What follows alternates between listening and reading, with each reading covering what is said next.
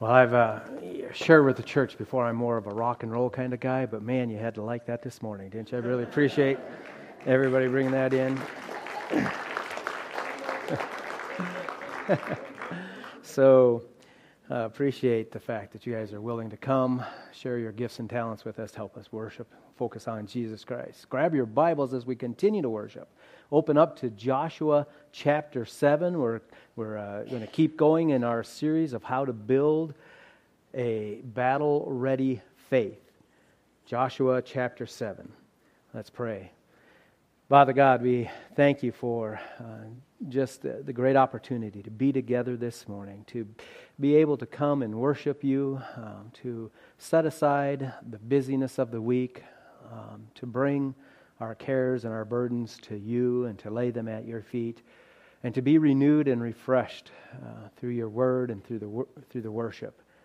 And so, God, we pray now as we, as we come to a, a difficult passage, uh, God, we pray that in this you would remind us of who you are and what you have done for us. And we pray this in Jesus' name. Amen. So, the, the passage we do come to this morning, uh, it does contain some of the hardest verses I think, in the Bible to understand. And, and, and they're not difficult to understand in terms of what is happening. I mean, it's fairly easy uh, to follow the story. It's the why and the how come that tends to get us. I mean, it, it seems so harsh uh, to us. And, and I've had a lot of people, as they read passages like this, verses like this, just tell me, man, I, I don't get it. I, I just don't understand why it would be this way. And then, of course, the critics of the Bible uh, will take it a step further, in fact, a giant step further, and they'll claim that passages like what we're going to look at this morning prove that the God of the Bible is at best capricious, and at worst, that God is vindictive, cruel, heartless, and basically an evil monster. And uh, other critics that maybe don't want to be quite that harsh towards God. Uh, they would say something like, well, you know, the God of the Old Testament is a God of wrath and judgment, but the God of the New Testament is a God of love and acceptance, as if the Bible depicts two different gods. So maybe by now you're wondering, well, just exactly what are verses we're going to look at this morning? What, what is it that we're going to see? And it actually begins back in chapter 6, a few verses that I skipped when we were doing the, uh, the uh, victory over Jericho. You remember that story of the conquest of Jericho? That God miraculously gave Israel uh, victory over this powerful, uh, fortified, defensive stronghold. And all they had to do was march around the city one time, perfectly silent, for six days in a row, and on the seventh day, march around seven times, and on the seventh time at the end, give a great shout, and God caused the walls to fall down flat, and the army was able to swoop in and do their job and have complete victory. But the verses I skipped was the parameters of exactly what was their job that they were given to do. And, and those verses are found in chapter 6, verses 17 through 19. It says this the city shall be under the ban. Remember that phrase, under the ban. And it and all that is in it belongs to the Lord. Only Rahab the harlot and all who are with her in the house shall live, because she hid the messengers whom we sent. But as for you, only keep yourselves from the things under the ban, so that you do not covet them or take them, uh, uh some of the things under the ban, and make the camp of Israel accursed and bring trouble on it. But all the silver and gold and articles of bronze and iron are holy to the Lord. They shall go into the treasury of the Lord. Okay, so now as we read that, it, it doesn't necessarily hit us as really being so bad uh, up front, right? I mean, normally, back then, when you went to war, the main part of a soldier's pay was uh, the spoils of the war.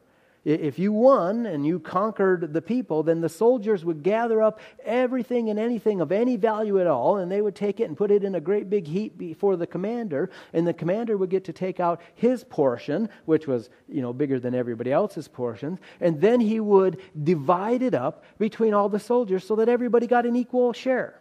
Uh, well, again, equal, uh, some portions were more equal than others because, uh, you know, the, the captains and so forth got a bigger share than the common foot soldiers. But they all knew this and they understood that as they were going in. The point is, everyone got what was a fair share for them. And by the time the conquest of the land would be over, every soldier would have this nice cache of, of goods to help him and his family set up their household here in the promised land.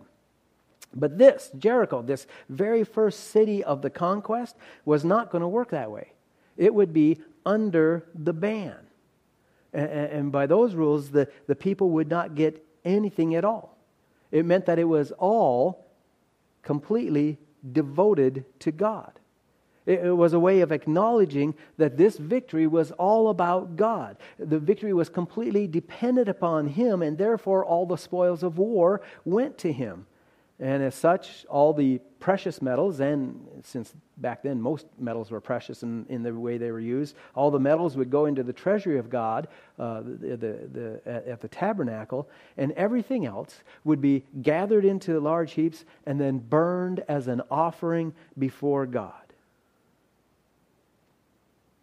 Everything was under the ban. And it literally means, under the ban literally means devoted to destruction.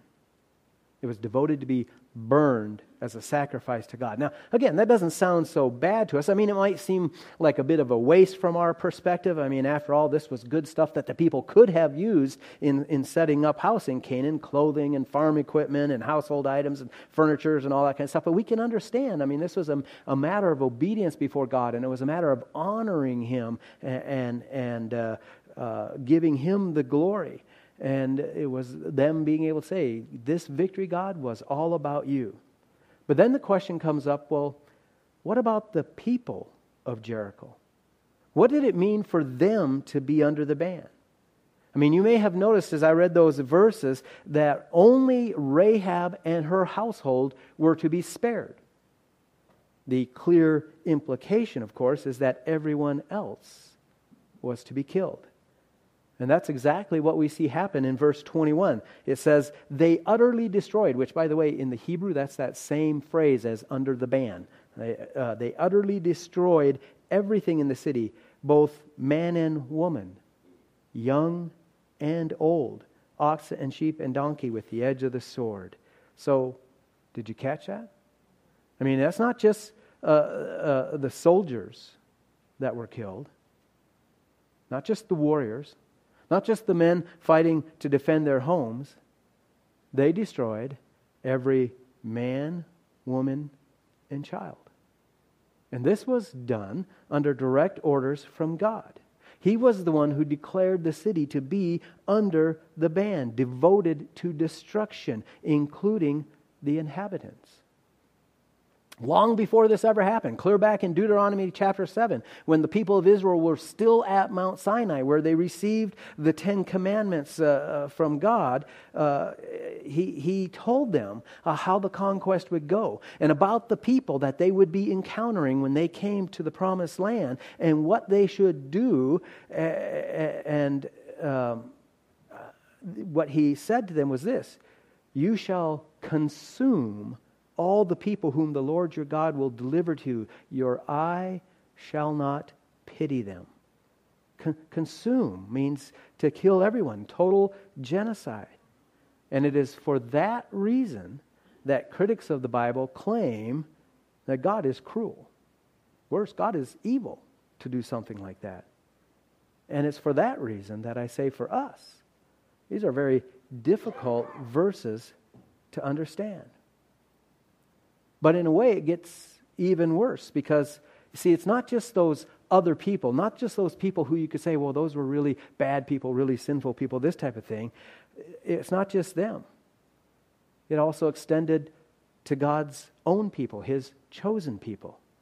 And that brings us up to chapter 7 Uh, let me just tell you the story real quick. After the flush of victory at uh, Jericho, the next city in line to be conquered was a smaller town of Ai. And as he did with Jericho, Joshua first sent out some spies to scope out the city to see what they would need in terms of the military tactics and that kind of stuff. And these spies came back and they gave a very confident report. They said, Oh man, this should be a piece of cake. It's a little town. You don't even need to bother to send the whole army up there there, just a couple thousand guys, that should be good enough.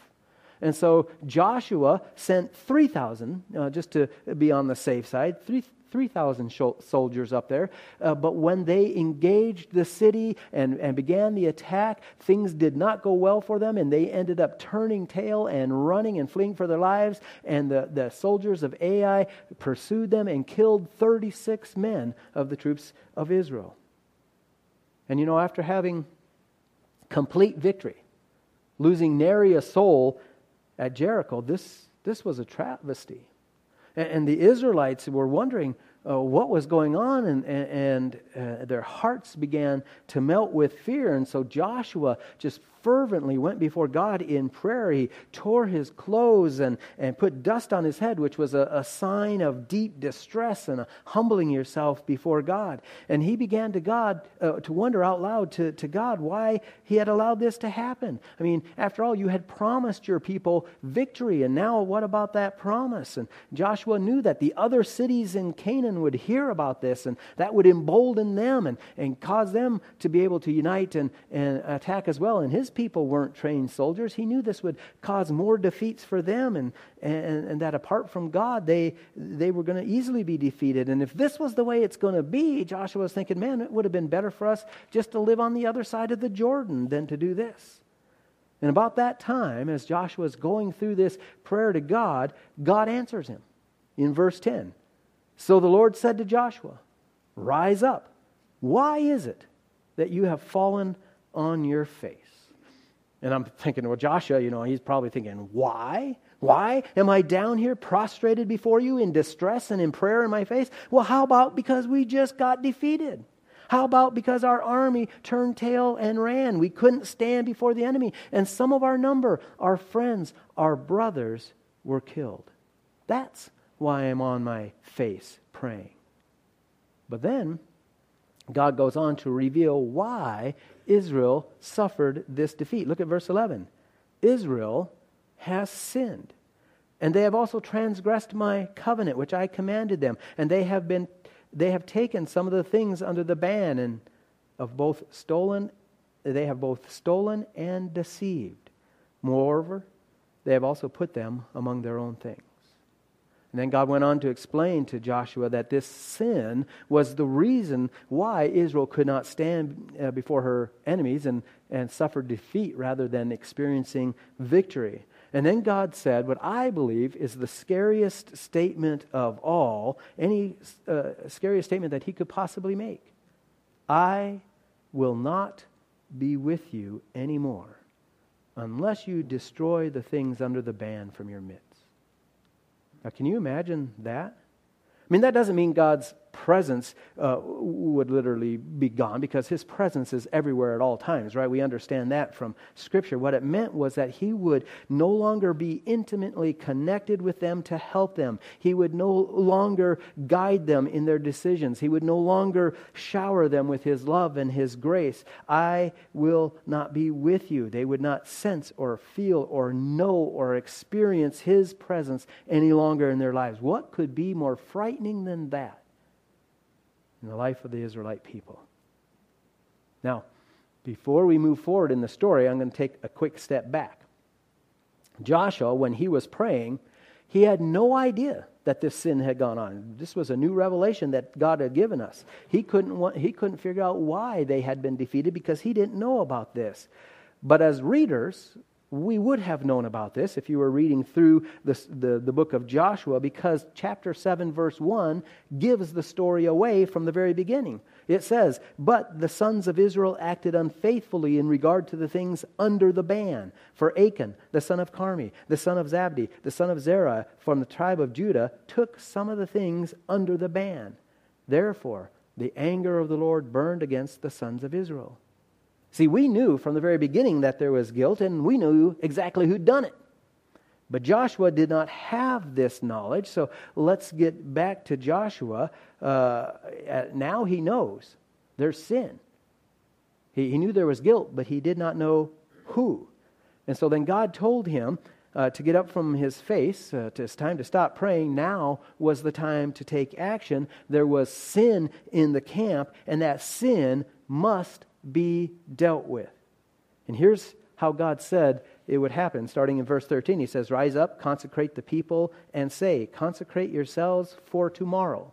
For thus the Lord, the God of Israel, has said, There are things under the ban in your midst, O Israel. You cannot stand before your enemies until you have removed the things under the ban from your midst. And then God went on to explain, and Joshua passed this message on to all the people of exactly how it would happen. First, the entire nation of Israel would pass before Joshua by 12 by tribes, you know, the 12 tribes. And one of those tribes would be selected. And then from each tribe, uh, one each family clan would have to come up one at a time, and, and a certain clan would be selected. And then from each clan, the different households would come up, and from that, a household would be selected. And then all of the men of that household, which would have been multiple generations and lots of kids and grandkids and all that kind of stuff, every man would have to come up until the guilty party was singled out. And then the punishment was stated for all to know. So everybody knew right up front this is what the punishment is. The person would be killed, and all that he stole and everything that belonged to him would be burned with fire. So I got a question for you. How do you think Achan was feeling at that moment? Okay? He he knew what was going on. He had complete knowledge of his guilt. It was right there in front of him. It wasn't like he was confused about, you know, what the rules were. Uh, it's not like he had to wonder whether or not he had committed some sin. It was there for him in black and white. But uh, apparently, Achan still thought he could get away with it. Who knows what the reasoning was in his mind? Maybe he was thinking, well, you know, I can't be the only person who snuck a little something. And there's probably lots of guys, and, and I hid my stuff well, so probably somebody else will get caught. Well, I don't know what his reasoning was, but I have to think he probably didn't sleep all that well that night. So let's keep moving with the story. The next morning, God carries out the plan.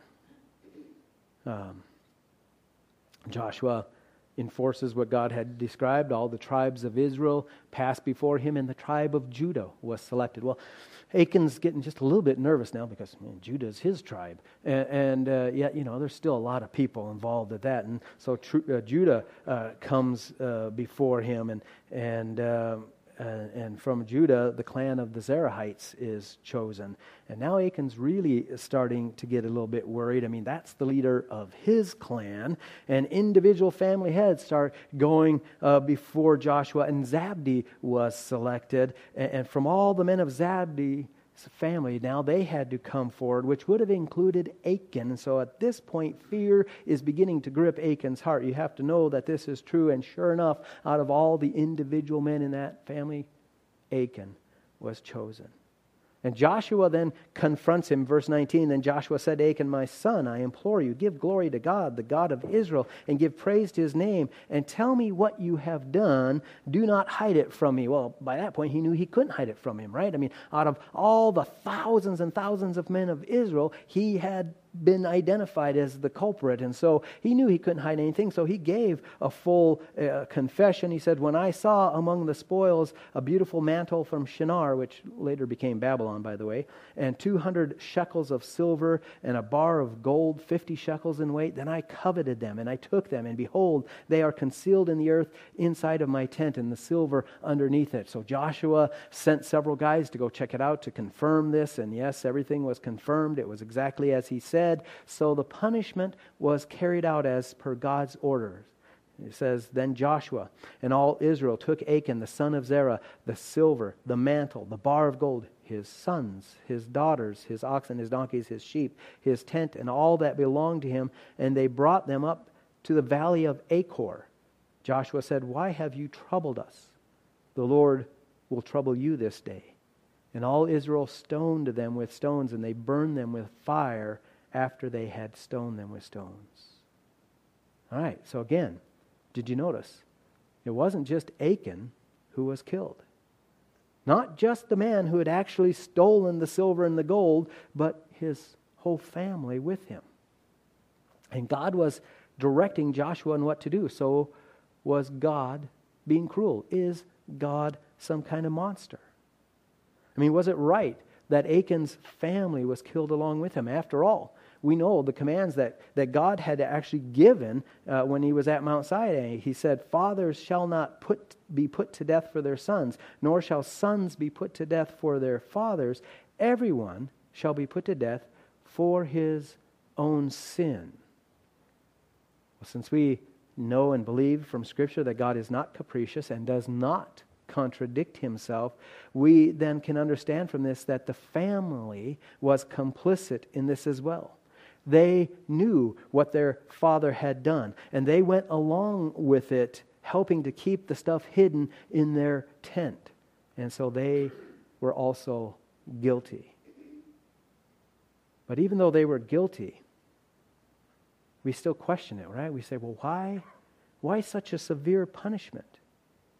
And going back to Jericho and looking ahead at what's going to happen at Ai and the rest of the cities of the conquest, why kill every man, woman, and child? Doesn't that make God mean spirited and some type of cruel despot, as some complain?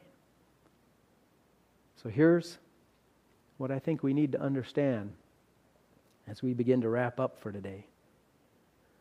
The only way a person would think that way is because they do not understand or they choose not to accept the reality of two very important truths.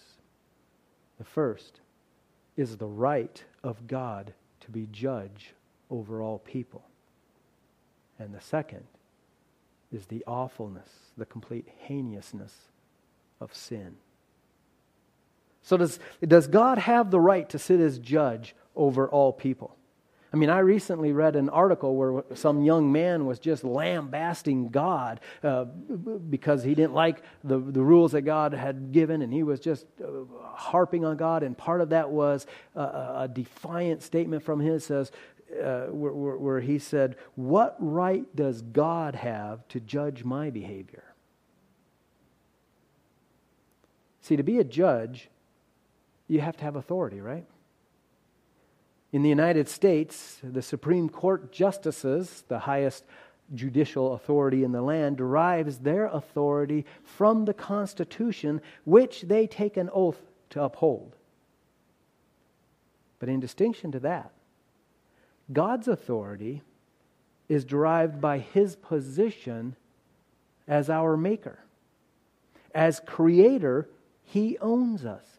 And as owner, he has the right to judge us according to his standards. Psalm 24 1 reminds us the earth is the Lord's and all it contains, the world and all who dwell in it. Everything in this world belongs to God. The ground upon which we walk, the food that we enjoy to eat, even the air we breathe belongs to God. Our bodies belong to Him because He made them and He is the one who gives us life. So, for that reason alone, we are accountable to Him for all things, and He has the right to judge. And let's understand this He is a good judge, He is completely impartial, He cannot be bribed, and He has complete knowledge of all the details and all the facts, right? As Hebrews 4:13 says, and there is no creature hidden from his sight, but all things are open and laid bare to the eyes of him with whom we have to do. A good judge does not let the guilty go free, right? A good judge carries out the demands of the law. And in this case, the demands of the law are very clear. For we read, For the wages of sin is death. And that is true for everyone every man, woman, and child. And that brings us to the right, uh, right up to the second reason people, you know, question God in this, God's actions here, is they don't understand the awfulness of sin in God's eyes. You know, as humans, even as Simon shared with us this morning, we, we tend to minimize sin and excuse it in our own lives, right? I mean, we can, if we see it in somebody else's life, it's pretty easy to judge it then. Oh, man, they shouldn't do that at all. But, but if it's in our own life, uh, well, then we always think there's maybe some justifiable reason why we made the choice we did. I mean, there's mitigating circumstances in my life that, you know, kind of excuse this sin. That's the way we tend to do it as humans, but the reality is sin is an affront to a holy and righteous God. How bad is sin? That's we, we have a hard time thinking. How bad is sin? Because we want to make ourselves think it's not that bad. Let me let me tell you how you determine just how bad sin is. Look at what it cost to forgive it. Think of the humiliation of Jesus as he is falsely accused and arrested, mocked and spit upon, beaten while he stands there blindfolded. Think of the pain he endured as that Roman's whip slashed against his flesh, ripping out chunks of skin and muscle. Or as the nails were driven through his hands and feet. As he struggled, grasping for breath on the cross as his life and his blood slowly drained away. That's what it cost to forgive your sin. So, yes, God does have a right to judge, and He is perfectly righteous in condemning every sinner to death and carrying out that death penalty. And whether He uses a flood, as He did in Noah's day, or plagues, or the sword of the government to slay those whom he judges, he has every right to do it. And we need to understand that the real question isn't why did God mete out this judgment uh, to Jericho or to Achan. The real question is why has God held back the sentence of justice and judgment that you and I and every single person deserves. Why are we still living? Well, we get a bit of an answer to that uh, as we look at the details of Achan's judgment and execution. Notice at the end of verse 24, it says that Achan was executed in the valley of Achor. Achor is the Hebrew word for trouble, the valley of trouble. That's where the judgment, that's where the punishment was carried out, the execution. And the truth is, every single person in this world has to walk through the valley of trouble. As sinners, we are all under the just condemnation and judgment of God, the righteous judge. But through the prophet Hosea, God said that this is what he would do for a rebellious and wayward Israel, and by extension, what he does for me and you as well. He said that he would give the valley of Achor as a door of hope. A door of hope right in the middle of the valley of trouble? I mean, a, a, door is a way out. A door is a way of escape from this valley of judgment and execution. How is God going to accomplish that? Well, the answer comes in the Gospel of John, chapter 10, when Jesus said, I am the door. If anyone enters through me, he will be saved. See, Jesus is the door of hope that is given to all of us. Just like Achan, we are all guilty. But if we choose to confess our sins, rather than trying to hide them, then God is faithful and righteous to forgive us our sins and to cleanse us from all unrighteousness. Now, there's one important detail that we cannot miss in the story of Achan. Did you notice that God announced through Joshua what the sin was, clearly identified sin, and he, he specified what the consequences for that sin would be. But along with that, he said this in verse 13, uh, if you caught it the first time through Rise up, consecrate the people, and say, Consecrate yourselves for tomorrow. Tomorrow? Why tomorrow? I mean, God already knew who the guilty person was. He already knew what the sin was. Why not take care of it right away? Why not do it that way that day? Why not just get rid of it immediately? And I believe that God didn't because he's not only a just judge, but he's also a merciful, gracious, and loving father. And he was giving Achan time to confess, time to come forward and repent. But he didn't. He tried, along with his family, to hide and to live with his sin until the bitter end. So, if there is one message from this story that we need to get, it shows us the seriousness of sin. See, we cannot justify it or take it lightly in our own lives, in the life of the church. Just as we saw with Achan, sin not only hurts us, but it negatively impacts others around us.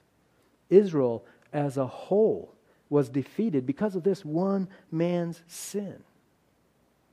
In our BLT this week, someone put it this way they said, sin splatters.